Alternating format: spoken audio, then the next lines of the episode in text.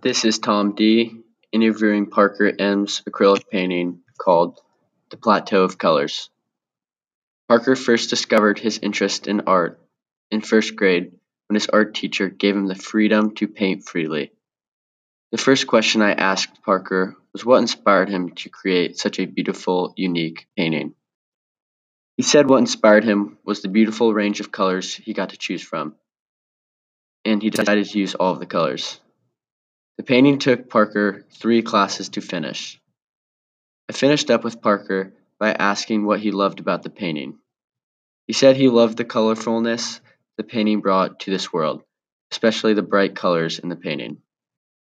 Although Parker will not be majoring in art in college, he will continue to pursue art as a hobby throughout his life.